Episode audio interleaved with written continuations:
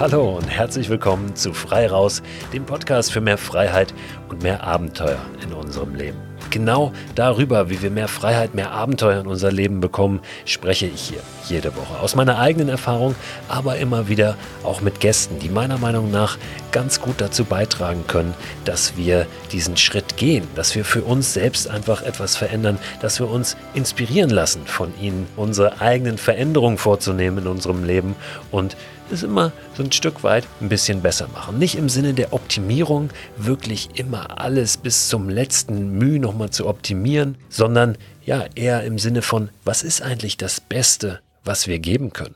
Was ist mein bestes Ich? Nicht im Sinne von schneller, höher, weiter, sondern wirklich im Sinne der Frage, was ist das Beste, was ich geben kann? Wie kann ich einfach mehr Qualität, mehr Sinn in mein Leben auch geben.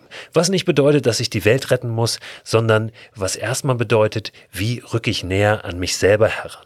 Wie schaffe ich das, zufriedener und glücklicher zu sein? Diesen Gedanken dürfen wir durchaus mal denken, denn mehr Ich bedeutet nicht weniger Wir. Diesen Satz habe ich in einem meiner ersten Bücher mal geschrieben.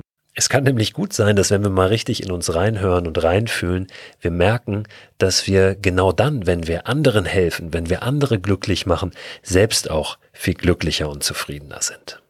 Ich selbst habe für mich mal herausgefunden, dass ich immer dann besonders gut bin, wenn ich draußen bin, wenn ich mich in der Natur aufhalte, wenn ich selbstverantwortlich handle und wenn ich mich auch herausfordere, also wenn ich mich aus dieser Komfortzone der viel beschriebenen, meiner persönlichen Komfortzone rausbewege und mich neuen Herausforderungen stelle. Und auch wenn das natürlich nicht jedem so geht, weiß ich doch, dass ganz viele Menschen aus dem Draußensein, aus dem Erleben in der Natur sehr, sehr viel Kraft ziehen. Meinem heutigen Gast geht es auch so. Er heißt Manuel Larbig und ich spreche mit ihm über eine Tour, die er gemacht hat, die ein bisschen mehr als eine Tour ist, die wirklich ein Abenteuer ist. Ein Abenteuer, das aber vor der Haustür stattgefunden hat und zwar in Deutschland. Manuel ist mit seinem Hund gelaufen, zu Fuß, einmal quer durch Deutschland. Von wo nach wo genau, wie lange er dafür gebraucht hat und wie er das angestellt hat. Er hat nämlich immer draußen geschlafen, hat noch nicht mal ein Zelt dabei gehabt, keinen richtigen Schlafsack. Über all das sprechen wir jetzt. All das erfährst du jetzt in den nächsten Minuten. Ja, hallo, vielen Dank für die Einladung. Du hast eine, ja, eine Tour hinter dir, die sich ganz abenteuerlich anhört. Du bist gewandert von... Von wo war das genau? Du bist vom Saarland gestartet und bist dann einmal quer beziehungsweise so diagonal durch Deutschland gewandert. Jetzt nicht nur ein, zwei Wochen, sondern ein bisschen länger, ne? Magst du die, die Tour mal skizzieren, die du da gemacht hast? Genau, also ich ähm, bin einmal quer durch Deutschland gelaufen und habe keine Nord-Süd-Route oder keine Süd-Nord-Route gewählt, sondern ich wollte einmal wirklich quer durch. Das heißt so von Südwestdeutschland, von Saarbrücken aus, bis nach Eberswalde, also bis kurz vor der polnischen Grenze in Brandenburg. Mir war wichtig, dass ich in dem Falle nach Hause laufe. Also ich bin quasi mit dem Zug erstmal äh, an die andere Ecke Deutschlands gereist und von da aus dann zurück nach Hause gelaufen. Und zu Hause ist in deinem Falle dann Eberswalde in Brandenburg. Genau. Wie kamst du auf diese Idee, einfach mal quer durch Deutschland zu laufen? Das kam ja sicherlich nicht so von heute auf morgen, oder? Nee, also es fing eigentlich damit an, dass ähm, in meinem Bekanntenkreis und Freundeskreis viele um die halbe Welt gechattet sind und haben sich Australien und Indien angeschaut. Und da habe ich mich dann gefragt, was ich eigentlich von meinem eigenen Land kenne. Und da ist mir aufgefallen, dass ich noch gar nicht so viel gesehen habe. Und meine Lieblingsreiseform ist eigentlich das Wandern, also da habe ich für mich gemerkt, einfach ähm, am meisten mitzunehmen und ein Land am besten entdecken zu können, indem ich eben zu Fuß unterwegs bin. Und deswegen habe ich mir einfach mal überlegt, einfach mal durch Deutschland zu laufen.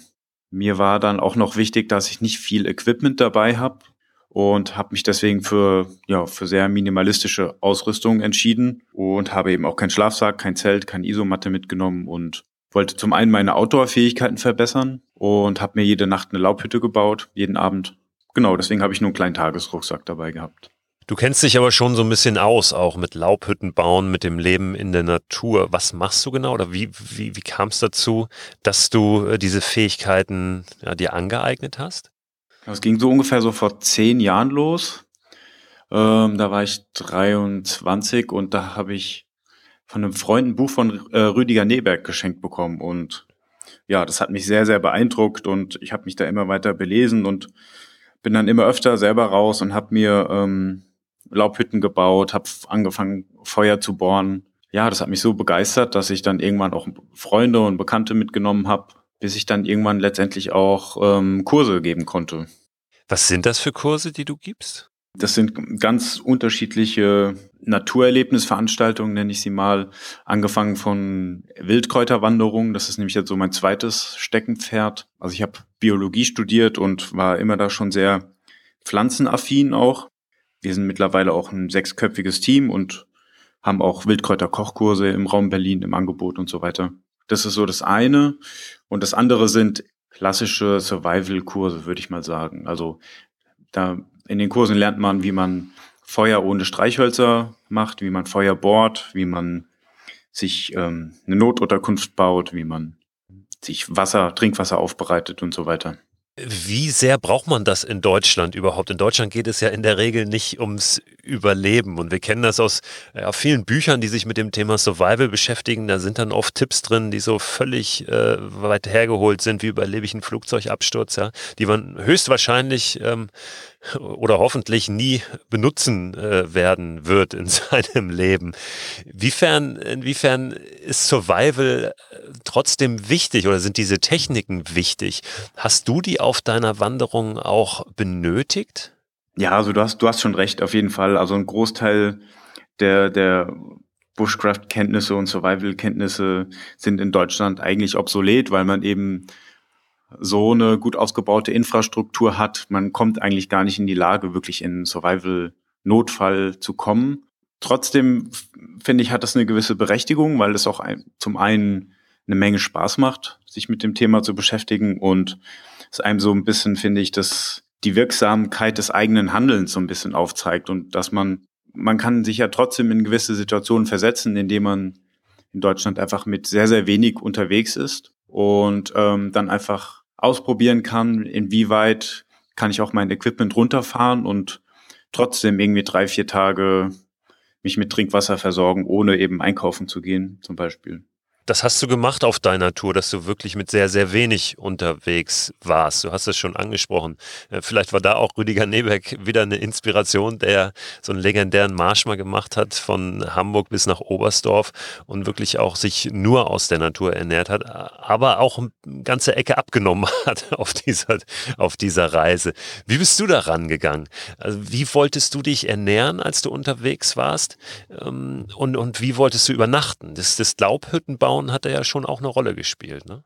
Ja, also Rüdiger Nehberg hat mich da auf jeden Fall inspiriert, aber ich wollte ganz bewusst ähm, die Tour anders gestalten. Ich wollte ganz bewusst nicht... Rüdiger Nehberg ist ja bei dieser legendären Tour ja hauptsächlich an Straßen gelaufen. Das wollte ich zum einen äh, schon mal nicht und zum anderen hat er sich hauptsächlich von überfahrenen Tieren ernährt, die er auf den Straßen dann aufgesammelt hat. Das war genau nicht das, was ich wollte und ich habe auch vorher schon mal kleinere Touren gemacht, bei denen ich mich nur von aus der Natur ernährt habe und ich habe einfach gemerkt, es, es ähm, kostet einfach wahnsinnig viel Zeit, sich in der Natur so zu versorgen, dass man halbwegs satt wird. Da gehen dann schon mal vier, fünf Stunden am Tag drauf für die Nahrungssuche und ich wollte ja Strecke machen und von daher war das so ein bisschen ein Abwägen und ich habe mich letztendlich für die Strecke entschieden und bin deswegen alle drei, vier Tage in Supermärkte oder auf Märkte gegangen und habe mich mit Nahrung versorgt. Trinkwasser habe ich mir meistens aufbereitet. Was die Laubhütten angeht, ich bin am ersten Mai losgelaufen und da war es auf jeden Fall auch noch die ersten zwei Wochen ziemlich frisch, also nachts teilweise noch drei, vier Grad über Null. Feuer war auch oft tabu, weil ja, weil man eben in Deutschland nicht einfach so überall Feuer machen darf und das eine sehr, sehr komplizierte rechtliche Lage ist. Das Einzige, was man dann eben machen kann, ist eine Laubhütte zu bauen, wenn man kein Feuer hat. Und auch kein Schlafsack und keine warmen Klamotten dabei. Da bleibt ja eigentlich nur die Laubhütte. Du hattest also keinen Schlafsack dabei, keine Isomatte und auch gar keine wirklich warme Kleidung. Funktioniert das dann in so einer Laubhütte wirklich nachts ja so warm zu sein, dass man da nicht erfriert am Ende? Ja, auf jeden Fall. Das funktioniert wirklich gut. Also Laub ist wirklich ein sehr guter Isolator und Wenn man sich das mal so in der Tierwelt anschaut, gibt es ja auch ziemlich viele kleinere Säugetiere, die im Laub auch zum Teil überwintern. Es funktioniert auf jeden Fall besser als ein schlechter Schlafsack, finde ich. Also man baut lieber eine Laubhütte und gibt sich da viel Mühe, als sich mit einem schlechten Schlafsack abzuquälen. Und natürlich ist es schon ein Aufwand, also man braucht schon zwischen eins und drei Stunden, je nachdem, wie viel Laub zur Verfügung ist und je nachdem, was für ein Standort das ist. Die ersten Nächte habe ich mir da nicht so viel Mühe gegeben und ja, das habe ich bitter bereut am nächsten Tag, weil ich eben kaum geschlafen habe. Und dann kann man eben auch nicht viel laufen, wenn man wenig schläft. Das, das zerrt dann schon ziemlich.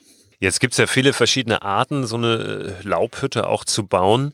Wie sah die Hütte ungefähr aus, die du dir in der Regel dann abends gebaut hast? Wie können wir uns das vorstellen? Ich musste sie ein bisschen modifizieren, weil ich mit meinem Hund zusammen drin geschlafen habe. Und deswegen konnte ich nicht die Hütte bauen, die ich sonst alleine ähm, nutzen würde. Sie wurde also insgesamt ein bisschen breiter. Also ähm, im Prinzip habe ich mir dann meistens zwei Stöcke mit einer Astgabel jeweils gesucht und einen längeren Stock als First, der dann so zweieinhalb bis drei Meter lang war. Und diese zwei Stöcke mit den Astgabeln habe ich ineinander verschränkt und den First darauf abgestützt. Und wenn man dann kleinere Stöcke links und rechts wie so ein Fischgrätengebilde dann eben anlegt und dann noch ähm, Reisig und etwas feinere Äste drüber legt. Genau, dann hat man eine Laubhütte, in der man sich kaum bewegen kann. Also es ist wirklich sehr, sehr eng, sehr niedrig, aber das will man ja auch, weil ein kleiner Raum sich natürlich auch schneller aufwärmt. Natürlich ist es andererseits auch sehr unbequem, weil man sich kaum drehen kann. Und wenn der Hund dann noch neben einem liegt und sich dann noch breit macht, das kann dann auch manchmal nicht ganz so komfortabel sein. Aber ein Vorteil ist natürlich auch, wenn du zu zweit darin liegst, man wärmt sich noch so ein Stück weit auch gegenseitig, oder? Ja, auf jeden Fall, das stimmt, ja. Und gelegen habt ihr wirklich auf Laub oder habt ihr da auch nochmal in die Suche investiert und euch Moos zusammengesucht oder nochmal Zweige drunter? Wie, wie sieht die Unterlage da aus in so einer Hütte? Genau, da haben wir meistens eine Laub, also habe ich eine Laubmatratze gebaut, also schon meistens erst nochmal kleinere halbwegs gerade Stück, äh, Stöcke hintereinander auf, äh, angelegt und das dann mit Laub äh, bedeckt, genau. Und manchmal auch noch, wenn ich Fichten gefunden habe, dann eben auch noch unter das Laub auch noch eine Menge Fichtenzweige. Und das war wirklich super, also das hat wirklich richtig gut isoliert. Ist so eine Hütte wasserdicht, wenn es regnet? Also so einen leichten Nieselregen hält, hält sie auf jeden Fall aus. Wenn es richtig regnet, dann wird man trotzdem nass, ja, da hilft es, da hilft nichts. Und ähm, ich hatte eine kleine Plane dabei und genau die kann man auch noch in die Laubhütte integrieren und kann man noch unter das aufgeschichtete Laub quasi auch noch drüber legen und dann ist sie absolut wasserdicht. Jetzt bist du ja äh, dann, dann gestartet, wenn wir da nochmal zurückspringen, äh, im Saarland und äh, hattest diese Wanderung vor dir. Wie viele Kilometer lagen da vor dir, beziehungsweise vor euch? Du hast es schon gesagt, du warst mit deinem Hund unterwegs, ihr wart zu zweit. Und äh, was hast du so ja, veranschlagt, wie lange du, beziehungsweise wie lange ihr für diese Tour brauchen würdet? Also es waren knapp eintausendeinhundert Kilometer und ich habe so mit ungefähr mit sechs Wochen gerechnet, also so zwanzig bis dreißig Kilometer am Tag. Mein Hund ist natürlich viel mehr gelaufen, der ist bestimmt zweieinhalbtausend Kilometer gelaufen, weil er ja immer vorgelaufen ist und dann auf mich gewartet hat oder dann wieder zu mir zurückgelaufen ist. Also ich vermute mal, dass er ungefähr die doppelte Strecke gelaufen ist. Und wie waren die ersten Tage dann, als ihr äh, los seid? Wie hat sich das angefühlt, ähm, dann so da draußen zu sein, aus dem Alltag raus und ja, wirklich frei? Am Anfang konnte ich es noch gar nicht so richtig genießen, weil das Wetter einfach ziemlich beschissen war. Es hat einfach die ersten Tage viel geregnet, war sehr windig, war kalt, so richtig nasskalt. Eigentlich ein Wetter, bei dem man äh, vielleicht tagsüber mal unterwegs ist, aber dann abends dann doch wieder froh ist, zu Hause zu sein. Und das war ich eben nicht, sondern war dann eben auch ja ohne Pause vierundzwanzig Stunden am Tag draußen. Ja, da konnte ich, konnte ich dieses Freiheitsgefühl erstmal noch nicht wirklich genießen. Das kam dann erst nach einer Woche ungefähr, als das Wetter auch ein bisschen angenehmer wurde und ich mich genau an die neue Situation gewöhnt habe und dann, dann konnte ich es richtig genießen. Und es war einfach ein Gefühl, was sich dann über die gesamte Zeit eigentlich hindurch gezogen hat.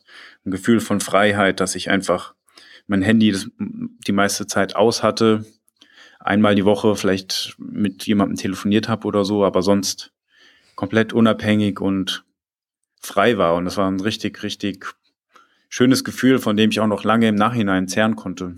Bist du auf Wanderwegen gelaufen? Hast du dir die Route vorher genau ausgeguckt oder dich dann auch eher so ein bisschen treiben lassen? Ähm, ja, ich habe mir die Route ganz genau ähm, vorher überlegt und habe sie mir mit einem Programm erstellt und habe die, die G P S-Route quasi in mein G P S-Gerät eingespeist und habe mir die Route aber gleichzeitig so gelegt, dass ich sehr viele Fernwanderwege und lange Wanderwege auch laufen konnte, weil ich wollte nicht die ganze Zeit mit dem G P S-Gerät laufen, sondern das dann nur nutzen, wenn ich nicht mehr weiter weiß. Von daher bin ich einen Großteil der Strecke nach ähm, Wegmarkierungen gelaufen, nach Wanderwegmarkierungen, und das war eigentlich sehr, sehr cool. Also ich schaue viel lieber dann einfach bei Abzweigung dann nach Wanderwegmarkierungen an den Bäumen als irgendwie ständig auf das Gerät, und das hat ziemlich gut geklappt auf jeden Fall. Welche, welche Momente sind dir von dieser Tour ganz besonders in Erinnerung? Ähm, gab es da Landschaften, die dir ganz äh, besonders, ähm, die dich ganz besonders fasziniert haben? Gab es Tage, die besonders waren? Ähm, gab es Höhen und Tiefen, die äh, vielleicht noch so in deiner Erinnerung sind? Also was mich ziemlich überrascht hat, war der Pfälzer Wald. Das war so die ähm, nächste Etappe, weil das Saarland war schnell Äh, schnell durchschritten, und der Pfälzer Wald war, der hat mich wirklich sehr beeindruckt. Also zum einen war er sehr, sehr menschenleer. Ich bin da wirklich tagelang gelaufen, ohne einer Menschenseele zu begegnen, und zum anderen gab es da sehr viele Höhlen, sehr viele Felsüberhänge, hat mich teilweise ein bisschen an die sächsische Schweiz erinnert. Das war wirklich sehr, sehr beeindruckend, und das hatte ich vorher gar nicht so auf dem Schirm. Und dann eben auch habe ich diese natürlichen Felsformationen, habe ich dann auch teilweise für die Übernachtung genutzt, und ja, das war irgendwie ein schönes Gefühl, so unter einem Felsvorsprung äh, zu liegen und zu schlafen, mit dem Gefühl, okay, gut möglich, dass vor vielen tausend Jahren äh, hier auch schon Menschen hier Unterschlupf gesucht haben, und das war irgendwie so, so ein verbindendes Element. Dann war ich auch, bin ich oder bin ich immer noch und war ich auch schon vorher ein großer Fan der Rhön, diese raue und gleichzeitig auch wunderschöne Art. Ja, es ist für mich irgendwie ein ganz besonderes Mittelgebirge. Es gab ganz, ganz viele Regionen, die mich irgendwie überrascht haben und ja, die mir gezeigt haben, dass man eigentlich, dass viele von uns, inklusive mir, doch gar nicht so viel von Deutschland kannten, und einfach zu sehen, dass man nicht unbedingt so weit reisen muss, um auch ähm, schöne Natur und schöne Naturerlebnisse haben zu können.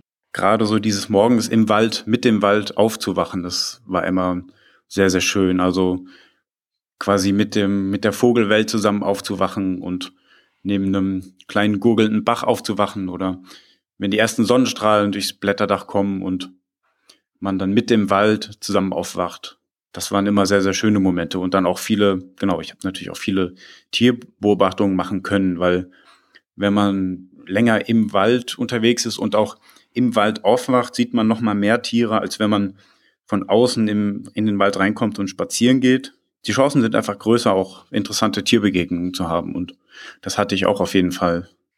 Hast du Begegnungen gehabt mit Tieren, wo du vielleicht auch im ersten Moment dachtest, wow, wie gehe ich denn damit jetzt um? Stichwort auch Wildschweine, das ist ja auch eine Angst, die viele haben. Meine Erfahrung ist, in der Regel will ja ein Wildschwein nichts von einem Menschen, der da irgendwo liegt, weil Wildschweine keine Menschen fressen.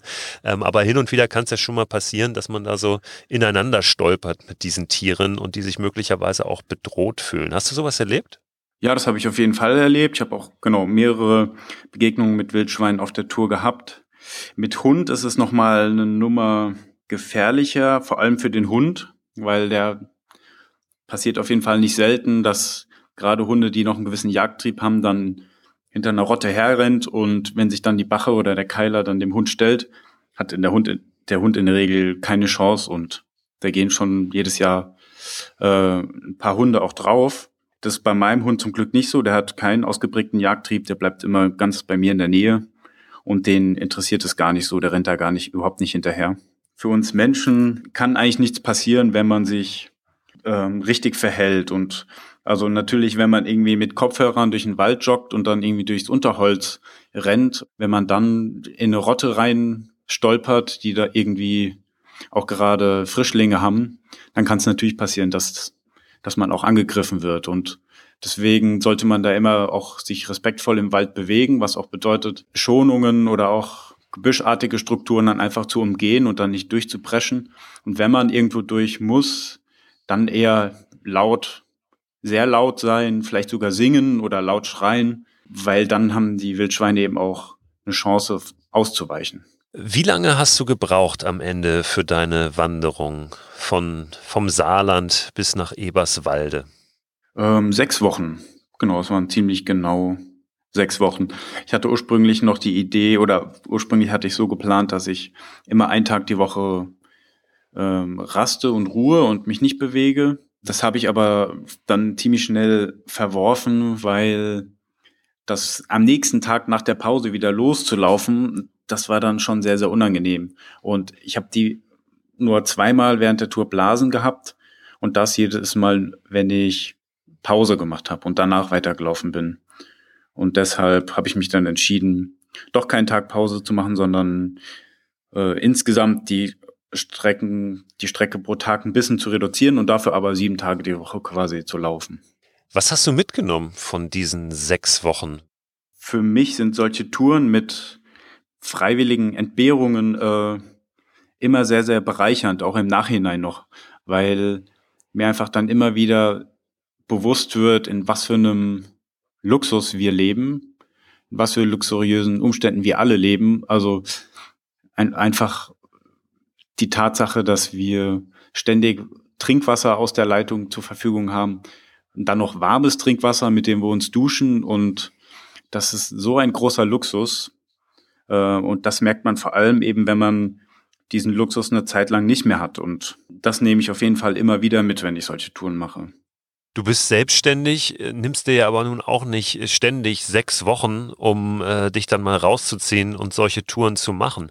Wie hast du das auch in, in deinen Alltag mit, mit rübergebracht? Wie ähm, gehst du solche Touren an? Oder w- was machst du eben, um, um deinen Alltag auch ähm, aufzu, aufzuwerten mit solchen Draußenerlebnissen? Und wie sehen die aus?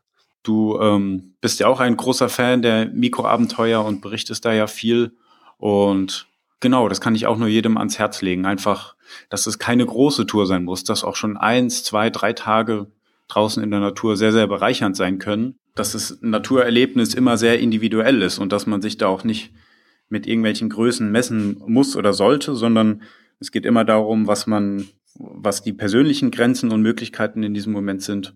Also ich bin jeden Tag im Wald auf jeden Fall, allein schon durch den Hund. Ich versuche schon alle zwei Wochen mal eine Nacht auch draußen zu sein. Manchmal schaffe ich auch zwei Nächte. Ja, das tut mir immer sehr, sehr gut. Du lebst ja in Brandenburg. Brandenburg ist ja mit das liberalste Bundesland, was jetzt auch so das äh, freie Übernachten in der Natur betrifft. Wie sind die Regelungen da? Genau, ähm, da hat sich vor ein paar Jahren was geändert. Und zwar darf man jetzt, ähm, wenn man zum Beispiel auf Wanderschaft ist oder wenn man mit dem Rad unterwegs ist, darf man eine Nacht in der freien Landschaft, also auch nicht im Wald, aber in der freien Landschaft, darf man eine Nacht zelten.